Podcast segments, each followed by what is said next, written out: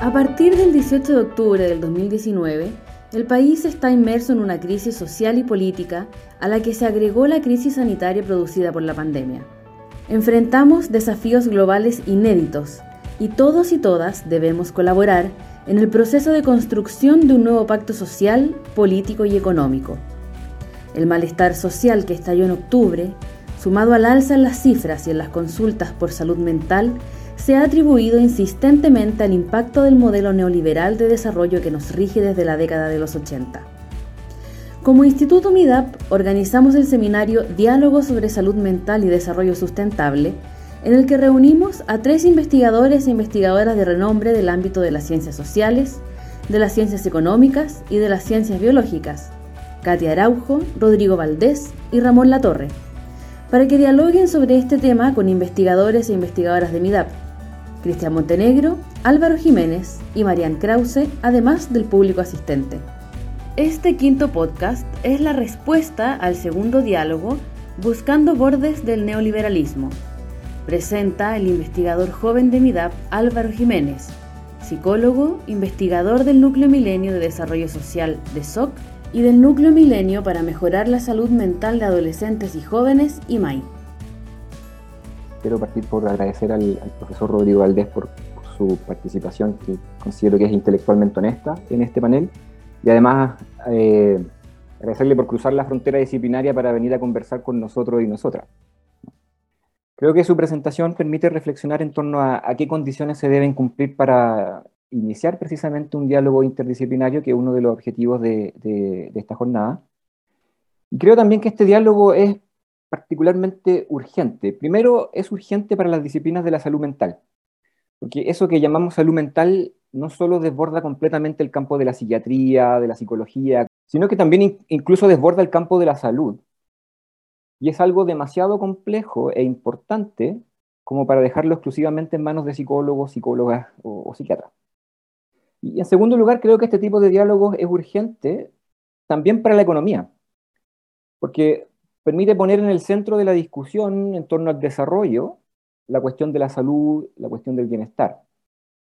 De hecho, la invitación a pensar la salud mental desde la perspectiva del desarrollo social o sostenible es también una manera de hacernos cargo de, las dimensiones, de una de las dimensiones de los objetivos de desarrollo sostenible que la propia Naciones Unidas ha fijado como meta global para el año 2030. Dicho eso, paso a comentar algunas ideas desarrolladas por la presentación de, del profesor Rodrigo Valdés en esta mesa que se titula Buscando bordes del neoliberalismo. Y mis comentarios van a apuntar a algunas ideas expuestas por, Rodrigo y al mismo tiempo intentaré vincular estos comentarios eh, y su reflexión con lo que a mí me compete más directamente, que es la salud mental. Entonces, en primer lugar, eh, el profesor Valdés parte su, su presentación reconociendo que el neoliberalismo es una categoría que se encuentra en el centro de distintos diagnósticos acerca de los problemas sociales y neoliberalismo es usado como una etiqueta que básicamente engloba los males del sistema. ¿no? Y para ello nos entrega varios ejemplos. Solo para confirmar lo que expuso Rodrigo, que yo quisiera agregar otro ejemplo. Ayer supimos que la revista Time incluyó al presidente Gabriel Boric como uno de los 100 líderes globales del 2022. La reseña de Boric la escribió el premio Nobel de Economía Joseph Stiglitz, un famoso economista keynesiano. En su reseña, Stiglitz vuelve a la idea de Chile como un laboratorio neoliberal, comillas. De hecho, Stiglitz cita el discurso de Boric cuando ganó las primarias, que decía que si Chile fue la cuna del neoliberalismo, también será su tumba. Bueno, Rodrigo sostiene que la economía, como en tanto disciplina, no reconoce el concepto de neoliberalismo, pero no pocas veces escuchamos a los mismos economistas, incluyendo un premio Nobel, hablar de neoliberalismo. Pero el profesor Valdés sostiene que neoliberalismo es un concepto demasiado elástico, confuso, básicamente un concepto que no tiene borde. Y frente a eso, yo estoy completamente de acuerdo.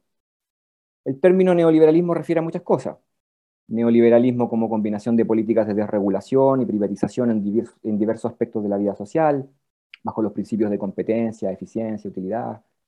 Neoliberalismo como el supuesto de que el mercado es el mecanismo óptimo para organizar el intercambio y la distribución de bienes sociales, como la salud, la educación, la seguridad social. o neoliberalismo como un régimen de políticas públicas que se comenzaron a implementar a partir de los 70 y 80. En fin, los usos son múltiples, ¿no? Y Rodrigo afirma que el concepto de neoliberalismo es un punto de partida poco útil para enfrentar una discusión constructiva y, menos útil aún para construir transdisciplina. Yo creo que en cierta medida Rodrigo tiene razón. Neoliberalismo es un concepto con bordes difusos. Pero la primera pregunta que yo quiero plantear aquí es la siguiente. Del hecho de que un concepto no tenga bordes bien definidos, ¿se sigue necesariamente que ese concepto haya que declararlo inútil? Sinceramente yo pienso que no. Y voy a, voy a explicar por qué. En primer lugar, volvamos a, uno de los libros que, citó el mismo eh, Rodrigo Valdés en su presentación, ¿no? El nacimiento de la biopolítica de Michel Foucault.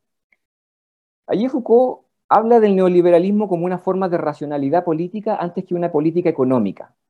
Recordemos que el problema central para Foucault son las relaciones entre poder y subjetividad, y cuando intenta hacer una historia del neoliberalismo o una genealogía del neoliberalismo, como lo denomina él, lo que le interesa, entre otras cosas, es el neoliberalismo como una forma de gobierno de las conductas, en particular como una matriz que produce un cierto tipo de sujeto, es decir, un cierto tipo de relación que los sujetos establecemos con nosotros mismos y con los otros. Y en el caso del neoliberalismo, entonces, lo que a, lo que Foucault le interesa es la emergencia de un tipo particular de sujeto que podríamos describir, o que él más bien describe, como un empresario de sí mismo. Esta dimensión me parece que estaba presente en la presentación que, hizo Katia Araujo, cuando mencionaba las dimensiones normativas, las ideas culturales y las representaciones de este marco difuso que podemos llamar como neoliberal. Uno podría decir, por cierto, que todo esto es muy abstracto, muy difuso, no tiene borde, e insistir que no es necesario el concepto de neoliberalismo.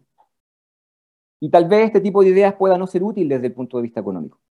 Pero yo creo que sí puede llegar a, ser útil desde un punto de vista sociológico e incluso desde un punto de vista clínico.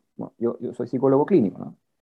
y todos quienes nos dedicamos a la psicología clínica, a la psicoterapia o al psicoanálisis, lo vemos de manera muy concreta cuando nos enfrentamos a pacientes que establecen un tipo de relación consigo mismo al modo de empresarios que buscan maximizar su rendimiento, su productividad, hasta el punto de que se autoexplotan a sí mismos. Y se trata de pacientes que viven frustrados, agobiados por la imposibilidad de estar a la altura de su ideal. Precisamente esto es lo que subrayaba Katia en su presentación, ¿no? O para ponerlo en otros términos, esta brecha que existe entre el yo del sujeto y su ideal del yo produce un sentimiento de insuficiencia que se puede expresar, entre otras cosas, como experiencia depresiva.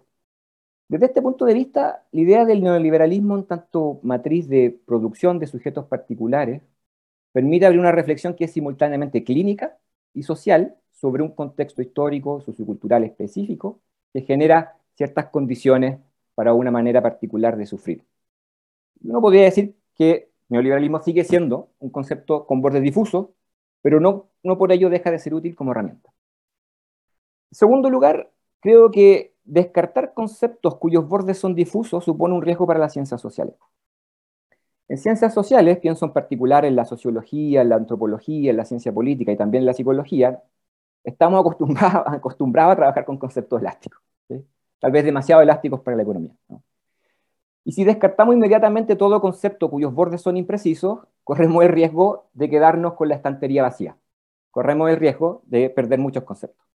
Pensemos, para no ir más lejos, en el título mismo de este seminario, el concepto mismo de salud mental, o el concepto que mencionaba Juan Pablo en la introducción, de malestar. La OMS define la salud mental de una manera muy vaga, como un estado completo de bienestar físico, mental y social. Uno podría preguntarse, bueno, ¿qué significa estado de bienestar? O más aún, estado de completo bienestar. Juan Pablo mismo en la introducción mencionaba que, eh, eh, que la idea misma de depresión es un concepto polisémico. Entonces creo que para responder a la pregunta por la utilidad o inutilidad de un concepto como el neoliberalismo, tenemos que hacernos también una pregunta acerca de la naturaleza de los conceptos en ciencias sociales. Y me parece que una gran cantidad de conceptos en ciencias sociales, por supuesto no todos, pero una buena parte, son conceptos emergentes, es decir, que emergen desde la vida social misma, de la opinión pública, del lenguaje cotidiano, son conceptos, por decirlo de algún modo, bottom-up en lugar de top-down. Y en este sentido, una manera de pensar los bordes de estos conceptos es a partir de la filosofía del lenguaje. Déjenme introducir aquí una idea que a mí me parece muy potente que formuló un filósofo austriaco que se llama Ludwig Wittgenstein. Wittgenstein decía, no preguntemos por el significado de las palabras, sino que preguntemos por sus usos. Dicho de otro modo, el significado de un término, de un concepto, una palabra, no está dado por su referente, sino por sus usos, a lo cual podríamos agregar sus usos sociales. Eh, Rodrigo afirmaba que neoliberalismo es una herramienta retórica, y sin duda que lo es, y de ahí sus usos y abusos. Pero uno podría pensar esta idea de uso retórico siguiendo eh, estas ideas de Wittgenstein, ¿no? como parte de juegos de lenguaje que utilizamos para referirnos a los asuntos comunes. Y desde este punto de vista, el análisis sociológico de un término como neoliberalismo consistiría en algo así como comprender sus bordes a partir de los juegos de lenguaje cotidianos que usamos y sus reglas de uso. Y como diría Wittgenstein, ¿cuál es la forma de vida que testimonian estos juegos de lenguaje? Dicho esto, podemos volver a la cuestión de la salud mental, que es el marco que nos convoca. Precisamente uno podría pensar la salud mental como uno de los principales juegos de lenguaje contemporáneo para expresar el malestar en sociedades democráticas, sociedades liberales, sociedades que a grandes rasgos podríamos denominar como individualistas, en sentido sociológico, no como juicio de valor. Hoy hablamos, nos, quejamos, expresamos el, malestar fundamentalmente a través del lenguaje de la salud mental, y de hecho esto fue algo que comentó eh, Cristian Montenegro, ¿no? en su presentación. Esto es algo relativamente nuevo en términos históricos. La salud mental, podríamos decir, es una forma individualizada de expresar el malestar propia de sociedades con un alto grado de individualización. Pero al mismo tiempo, y esto es lo que uno observa cuando ve los usos sociales del concepto de salud mental, es, una forma de lenguaje fácilmente politizable. Esto no significa, por cierto, que no tengamos que hacer mayores esfuerzos de definir los bordes de los conceptos que son eh, emergentes y, podemos, bueno, tener una discusión eh, al respecto. Ahora, luego el profesor Rodrigo Valdés también subraya el hecho de que, más allá de que neoliberalismo sea una categoría eh, que no permita un verdadero diálogo interdisciplinario, eso no significa que los problemas que típicamente se describen bajo este término no existen. Yo creo que allí precisamente reside un espacio de colaboración transdisciplinaria del cual tenemos que hacernos cargo. Y para comentar esto, quiero volver al famoso grafiti que ya ha sido nombrado muchas veces aquí, eh, que mencionaba Juan Pablo y también Cristian Montenegro en, la introducción, y que fue escrito el 19 de octubre del 2019. No era depresión, era capitalismo. Como decía Juan Pablo, este grafiti refleja la idea de que la depresión, esa experiencia de sufrimiento que se ha transformado en una de las principales expresiones de nuestro malestar íntimo, es al mismo tiempo un sufrimiento de naturaleza social. Podríamos traducir esta queja que subyace al, al graffiti bajo los términos de los determinantes sociales de la salud. El año 2008, la OMS publicó un informe sobre determinantes sociales de la salud y este informe partía con la siguiente pregunta. ¿Por qué tratar a las personas solo para enviarlas de vuelta a las condiciones que las enfermaron? ¿por qué tratar a las personas solo para enviarlas de vuelta a las condiciones que las enfermaron? Y con esta pregunta, la OMS enfatiza que los problemas de salud mental están anclados a factores sociales, a factores económicos, políticos, culturales que denominamos determinantes sociales de la salud, que son factores que determinan la manera en que las personas nacen, viven, crecen, mueren. Pensemos, por ejemplo, en la desigualdad social. La desigualdad determina profundamente la esperanza de vida de la población, Solo en el caso de Santiago, por ejemplo, para ir más lejos, la brecha entre el 10% más educado con el 10% menos educado es de 8 años de, vida para hombres y de casi 18 años para las mujeres. Pero la, pero la desigualdad de ingresos no solo tiene un impacto significativo sobre la esperanza de vida, sino que también en la calidad de vida. Y eso es algo que nos compete particularmente a quienes trabajamos en el campo de, la salud mental. ¿no? Hoy sabemos que ciertos grupos de la población corren un mayor riesgo de sufrir trastornos mentales debido a su exposición y, vulnerabilidad a circunstancias desfavorables que se van acumulando a lo largo del curso de vida. Actualmente existe, de hecho, evidencia robusta respecto a que la prevalencia de trastornos mentales es más elevada en sociedades más eh, desiguales y pareciera, pareciera que a medida que las sociedades se desarrollan, como es el caso de Chile, la distribución del ingreso y sobre todo nuestra percepción de las diferencias sociales se vuelven un factor cada vez, cada vez más determinante eh, de, la salud mental. Aquí hay un espacio de colaboración inter y transdisciplinaria que necesitamos, creo yo, eh, explotar de manera urgente en Chile. Y creo que en MIDAPA hemos estado en parte avanzando en investigación en esta línea, y, investigaciones en donde hemos colaborado con, con la sociología y con la economía. No solo hemos generado estudios que muestran la distribución desigual de la depresión y los síntomas depresivos en, la población según posición socioeconómica, sino que también hemos mostrado el hecho de que la mayor, la mayor prevalencia de síntomas depresivos se observan mujeres, particularmente en mujeres pobres, y esto se explica por una acumulación de desventaja a lo largo del curso de vida, y en particular hemos observado el efecto interseccional o sinérgico entre distintas desigualdades socioeconómicas y de género que amplifican el impacto negativo sobre la salud mental de mujeres pobres. Es decir, el efecto no se explica simplemente por el hecho de que son mujeres, ni por el hecho de que son pobres, sino precisamente porque son mujeres pobres. Bueno, también hemos desarrollado estudios en torno a inseguridad o incertidumbre económica.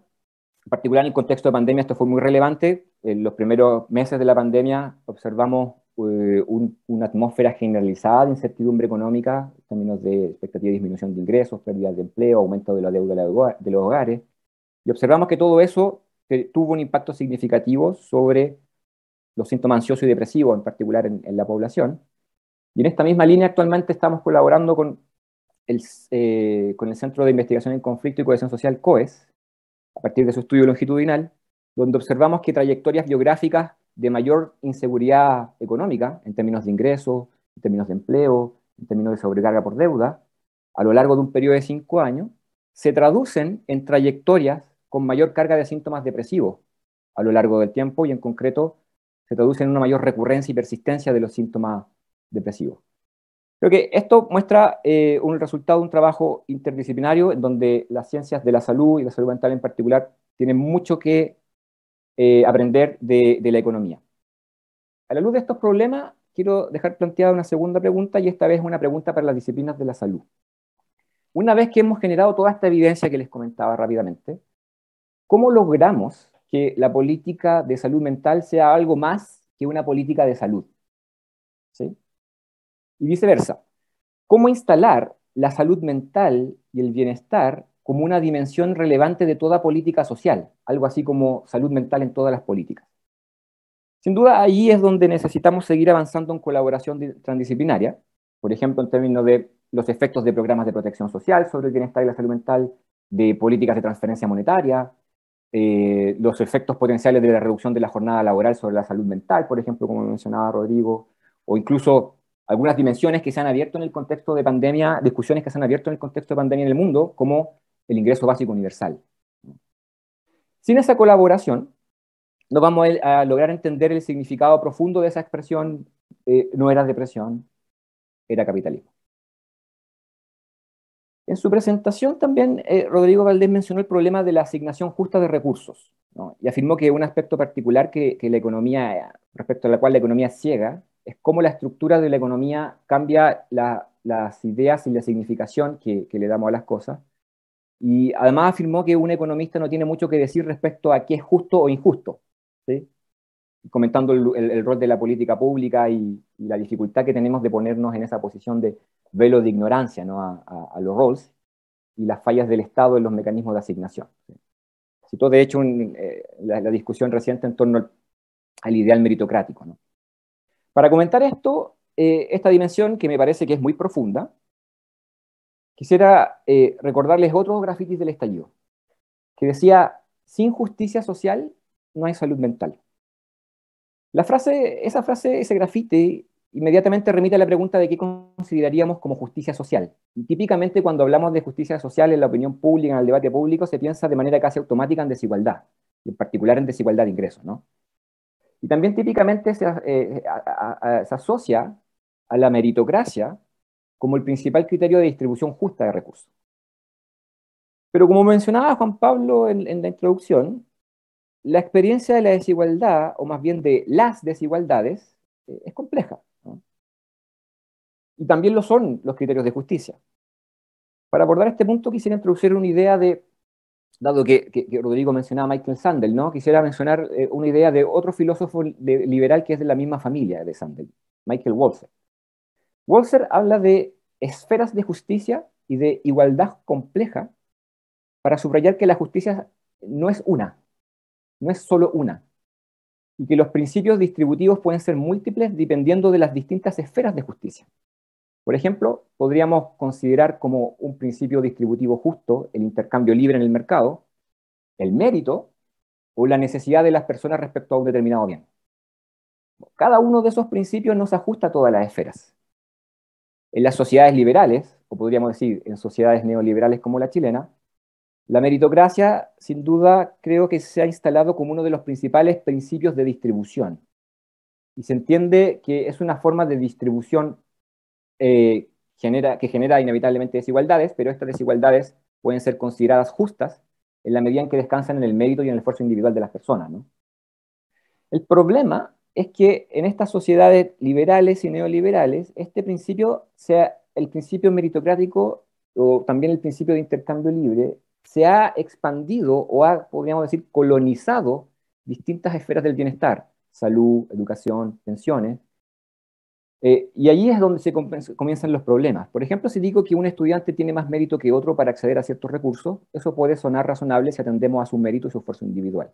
Pero si digo lo mismo respecto a una persona enferma que requiere tratamiento, esta lógica comienza a hacer ruido. El acceso a tratamiento no puede depender de su esfuerzo individual. El acceso a tratamiento no puede, eh, depende más bien de sus necesidades médicas, ¿no? Entonces, el criterio de justicia es distinto porque la esfera de justicia es distinta. En el caso chileno nos vemos enfrentados a un fenómeno interesante, em, que mencionaba tanto Juan Pablo como, el propio Rodrigo Valdés. ¿no? Hasta antes de la pandemia la percepción de las personas era que la desigualdad estaba aumentando cuando en realidad si uno mira el coeficiente de Gini mostraba otra cosa. ¿no? Rodrigo mencionaba también lo, que ocurría respecto a la disminución de las horas de trabajo en las últimas horas, o décadas. Perdón. Y esto demuestra que cuando hablamos de fenómenos sociales, no estamos hablando solo de fenómenos que tenemos que observar desde el punto de vista de medidas, vamos a decir, objetivas, sino también en términos de percepciones. De hecho, podríamos entender el fenómeno de la desigualdad, de esta percepción de que está aumentando, como el reflejo de, una transformación cultural.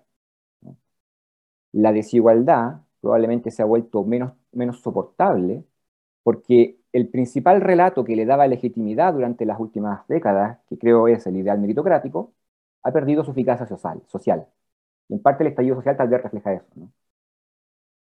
A partir de esta hipótesis, entonces, podríamos eh, plantear la siguiente hipótesis.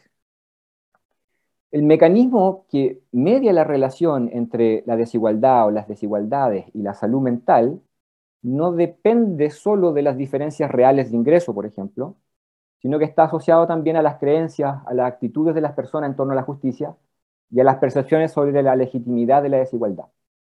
Y esto abre una tercera pregunta que, que quisiera dejar planteada acá, y es ¿qué tipo de transdisciplina necesitaríamos para explorar hipótesis como esta? En su presentación, el eh, profesor Valdés abordó el problema de la justicia eh, eh, social fundamentalmente desde una, perspectiva redistributiva, pero al final de su presentación mencionó que tenemos que buscar más espacios que, que, él denominaba como de igual dignidad, ¿no? Y, en efecto, yo creo que la ecuación quedaría incompleta si no mencionamos otro aspecto central del Chile actual, que es esta dimensión de la dignidad. O dicho de otro modo, la desigualdad no solo como problema de redistribución, sino también como un problema de reconocimiento. Katia Araujo mencionaba la idea de justicia relacional en, su presentación. Y, para abordar este, esta, cuestión, quisiera traer la, última imagen del, estallido que se materializa también en un grafito la frase que estaba en un muro hasta que la dignidad se haga costumbre. Uno podría pensar que la desigualdad tiene distintos sentidos, distintos alcances en función de los contextos locales en los cuales se expresa. Y la falta de legitimidad de la desigualdad depende de la manera en que el principio normativo de igualdad se encarna en las distintas sociedades, en un sistema de ideales, de creencias, de normas, de valores. Y que se trata de un principio normativo significa que actúa como fundamento de las expectativas individuales y de las expectativas colectivas. como lo muestran, por ejemplo, los trabajos de, la misma Katia Araujo, ¿no? la relevancia actual de las desigualdades de la interacción, de las desigualdades de trato, revela un cuestionamiento a los principios de igualdad que tradicionalmente, o de relación, perdón, que, tradicionalmente han ordenado el lazo social en Chile, que reproducen una concepción vertical de las relaciones sociales. Yo creo que esto es algo que se encuentra detrás de la demanda de dignidad levantada en el estallido social. Es decir, la desigualdad no solo entendida como falta de reciprocidad en la redistribución de bienes comunes, crecimiento económico, espacio urbano, seguridad, protección social, etcétera, sino también como negación del derecho y la dignidad común. En 2020, eh, el espacio público e Ipsos hicieron una encuesta en donde le preguntaron a las personas cuál es el principal concepto con el que asocia la idea de dignidad. Y por lejos, la principal idea mencionada era un trato humano hacia todas las personas seguido por un mínimo nivel de calidad de vida para vivir tranquilo y el respeto hacia las personas independientemente de su condición económica. Muy, muy por debajo aparecía la idea de un nivel mínimo de ingreso. O sea, uno, uno podría plantear que en parte la pregunta eh, que hemos tenido que responder durante los últimos años como sociedad, y que yo creo que es una pregunta que está en el centro de, de, la, de la, Convención Constitucional, eh, es ¿qué significa vida digna? Y probablemente tenemos una respuesta, podríamos tener una respuesta por el lado de los derechos sociales en términos de piso mínimo, ¿no? salud digna, vivienda digna, etc. Los mínimos vitales dignos a los cuales se refería Katia Araujo en su presentación. Y por supuesto, como decía eh, el profesor Rodrigo Valdés, no basta con decir que algo se garantiza para que esté garantizado, ¿no? Pero sigue estando abierto, creo yo, el problema es que sigue estando abierto la otra cara de la dignidad, ¿sí? No su, dimensión de, piso mínimo o mínimo vital digno, sino su dimensión relacional. Durante las últimas décadas en Chile, la reproducción de desigualdades socioeconómicas coincide con el incremento de demandas por igualdad en las relaciones cotidianas, las cuales, como lo presentaba Katia refieren a estas expectativas de respeto y, buen trato, una suerte de economía moral eh, de la desigualdad eh, cotidiana, que, trasciende la dimensión económica, pero también la dimensión jurídica, incluso política. Y respecto a esta dimensión interaccional de desigualdad, la salud mental también eh, tiene algunas cosas que decir. De hecho, por ejemplo, actualmente nos encontramos con algunos colegas analizando la encuesta de bienestar social del Ministerio de Desarrollo Social, que fue aplicada en 2020, en donde se hicieron algunas preguntas acerca de la experiencia de maltrato y al mismo tiempo preguntas de salud mental. Y algo que con lo que nos estamos encontrando es que la experiencia de, haber sido maltratado por razones de clase, de género, de etnia, se asocia de manera significativa con una mayor prevalencia de síntomas ansiosos y depresivos. Y esto incluso controlando por otras características sociodemográficas o socioeconómicas de las personas. O sea, esto significa que, que una persona que no se siente respetada o que se siente herida en su dignidad, tiene una mayor probabilidad de presentar síntomas ansiosos y depresivos. Eh, con, eh, con, esto cierro. Eh, agradezco la presentación del profesor Rodrigo Valdés y los distintos temas abordados por él, porque permiten abrir una discusión en torno a los bordes entre salud mental y desarrollo sostenible, y también permiten abrir una, una, reflexión que creo yo nos permite pensar más allá de los bordes del neoliberalismo, pero a condición, como él lo dijo muy bien, de establecer bordes más definido de los conceptos que utilizamos. Gracias. El seminario Diálogo sobre Salud Mental y Desarrollo Sustentable está disponible en nuestro canal de YouTube. El Instituto Milenio para la Investigación en Depresión y Personalidad MIDAP es financiado por la Iniciativa Científica Milenio de la Agencia Nacional de Investigación y Desarrollo, ANID. Para más información, ingresa a www.midap.com org